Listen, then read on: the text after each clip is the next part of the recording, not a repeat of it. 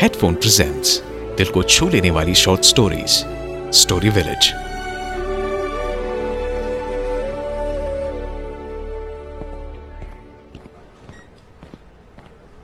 मैं जिस हॉस्पिटल में काम करता था, वहाँ से करीब आठ घंटे की दूरी पर कुछ पहाड़ थे। मुझे सरकार की तरफ़ से एक हेल्थ कैंप के लिए वहाँ बुलाया गया था।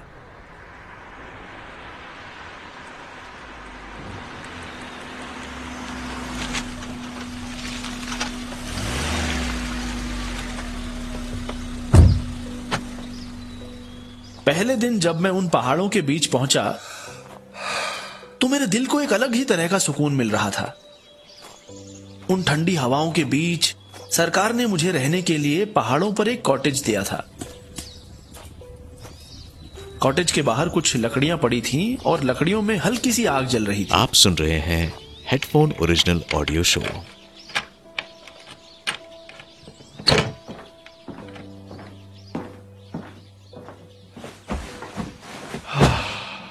पहुँचते ही उन्होंने मुझे पहले गरम गरम चाय पिलाई। उस चाय की प्याली को एक तरफ़ रख के मैं उन लकड़ियों के सामने अपने हाथ सेकने बैठ गया। ऐसा लग रहा था कि मैं जैसे सपनों का जीवन जी रहा था।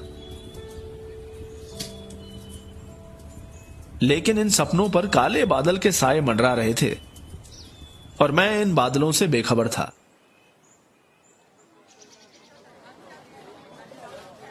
उन पहाड़ों में मेरा पहला दिन बहुत अच्छे से बीता। कई लोग अपनी बीमारियों के साथ मेरे पास इस उम्मीद से आए थे कि मैं उन्हें बिल्कुल स्वस्थ कर दूँगा।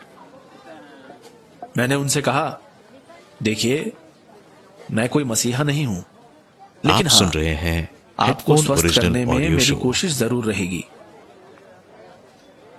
भगवान की कृपा से पहले दिन मेरी हर कोशिश सफल रही।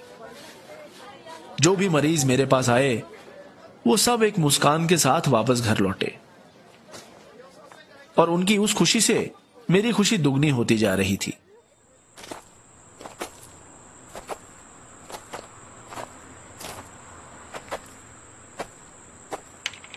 पूरे दिन की थकान के बाद जब मैं वापस कॉटेज पहुँचा तो अपने लिए खाना बनाने की हिम्मत नहीं हो रही थी।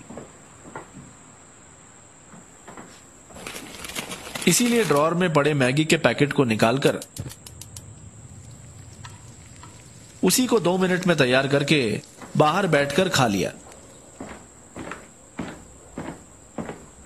उस आग की गर्मी से पहले मेरी हथेलियों को आराम मिल रहा था और फिर धीरे धीरे मेरे पूरे शरीर को। हेडफोन ओरिजिनल ऑडियो शो खाना खा के कुछ देर बाहर ही बैठकर मैं सोने चला गया।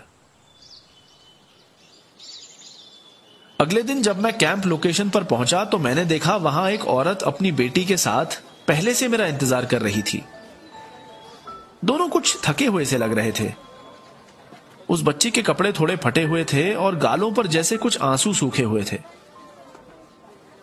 उस औरत की आँखें सूजी हुई थी, जैसे कि रो रो कर बुरा हाल हो चुका हो। उसके माथे पर एक लाल बिंदी और सर पर एक पल्लू चढ़ा हुआ था। उस पल्लू से उसने अपना चेहरा थोड़ा छुपा लिया और मुझसे हिचकिचाते हुए कहा मेरी बेटी को चोट लगी है साहब। जरा मरम पट्टी कर दो। ऐसा लग रहा था कि दोनों किसी परेशानी में थे।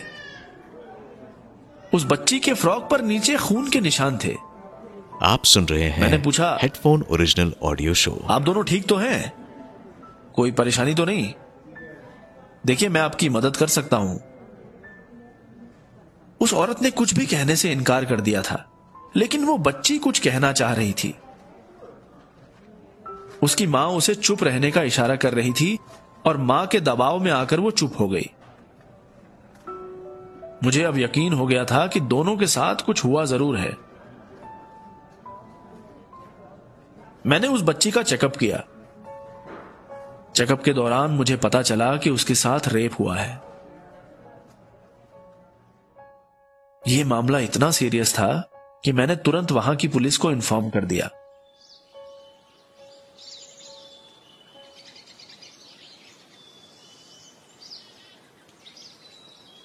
अगले दिन ठंडी हवाओं के बीच से अपना रास्ता बनाते हुए आप सुन रहे की हैं किरणें मेरी बाहों को छू रही थीं। ऑडियो शो थोड़ी ठंडी हवा थोड़ी गर्माहट।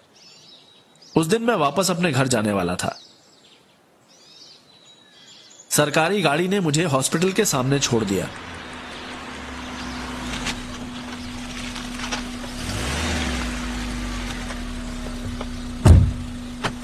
उस बच्ची का ख्याल मेरे मन से बाहर नहीं निकल रहा था। जब मैं हॉस्पिटल पहुँचा तो मैंने सोचा कि मैं ये बात हॉस्पिटल के सुपरिटेंडेंट को बता देता हूँ। हॉस्पिटल के अंदर घुसते ही रिसेप्शन के बगल में रखे हुए स्टील के बेंचेस पर चार आदमी बैठे थे। चारों थोड़े हट्टे कट्टे थे। मैंने उनकी तरफ़ ध्यान नहीं दिया और मैं सीधा सुपरिटेंडेंट के ऑफ़िस चला गया।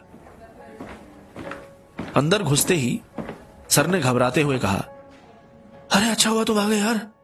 मैं तुम्हें ही कॉल करने वाला था। बाहर कुछ आदमी बैठे हैं। आप सुन तुमने रहे कैंप हैं में जिस लड़की का सेक्सुअल असॉल्ट का रिपोर्ट बनाया है उसे बदल दो। अगर तुमने उसे नहीं बदला ना तो ये लोग हॉस्पिटल बंद करवा देंगे। हाँ मैं एक सेकंड के लिए चौंक गया। कुछ ही घंटों में ये लोग हॉस्पिटल तक पहुँच गए। मैं डर गया था। लेकिन कुछ सोचने के बाद मैंने कहा, मैं उस रिपोर्ट को नहीं बदलूँगा। मुझे यह बात मंजूर है कि रिपोर्ट नहीं बदलने के कारण ये लोग मुझे मार देंगे। लेकिन अगर मैंने रिपोर्ट बदल दी तो मैं शायद हर रोज अंदर ही अंदर अपने आप को मारता रहूँगा। और वो मुझे हरगिज ही मंजूर नहीं।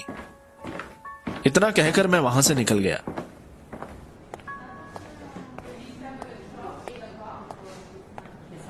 रिसेप्शन पर दो मिनट रुककर मैंने चारों गुंडों की तरफ़ देखा और एक गहरी सांस लेकर वहाँ से चला गया। आप सुन रहे हैं हेडफोन ओरिजिनल ऑडियो शो अगले दिन मुझे सुपरिटेंडेंट का कॉल आया। उन्होंने मुझसे कहा तुम्हारे पागलपन के पीछे मैं दूसरे डॉक्टर्स के जॉब को रिस्क पर नहीं डाल सकता। इसीलिए मैंने ही रिपोर्ट बदल दी है। यह सुनकर मैं अंदर से जैसे टूट गया था। मुझे गुस्सा भी आ रहा था और मैं उदास भी था। मैं समझ नहीं पा रहा था कि डॉक्टर होते हुए ये लोग ऐसा कैसे कर सकते हैं। मैंने फिर अपना जॉब छोड़ दिया और शहर भी। मुझे वहाँ रहने से घिन सी महसूस हो रही थी। और इसलिए तब से लेकर आज तक मैंने ठान लिया कि मैं उन लड़कियों के लिए एक आवाज़ बनूँगा जिनको उसकी ज़रूरत है। और बस तब से मैं अपना जीवन एक आवाज़ बनकर जीने लग गया था। ओरिजिनल और मेरी शुरुआत उस बच्ची से हुई। उस एक आवाज़ से लाखों लोगों के दिलों में मैं अपनी जगह बना पाया हूँ। और मेरी आवाज़ की इस गूंज से कई लोगों की जिंदगियों में उम्मीद की अलग अलग रंग एक मिश्रण बनकर फैलने लग गई। जैसे ठंडी हवाओं के बीच सूरज की किरणें उन्हें छू रही हो। अभी आपने सुना headphone original show story village. ऐसे और शो सुनने के लिए डाउनलोड कीजिए हेडफोन ऐप।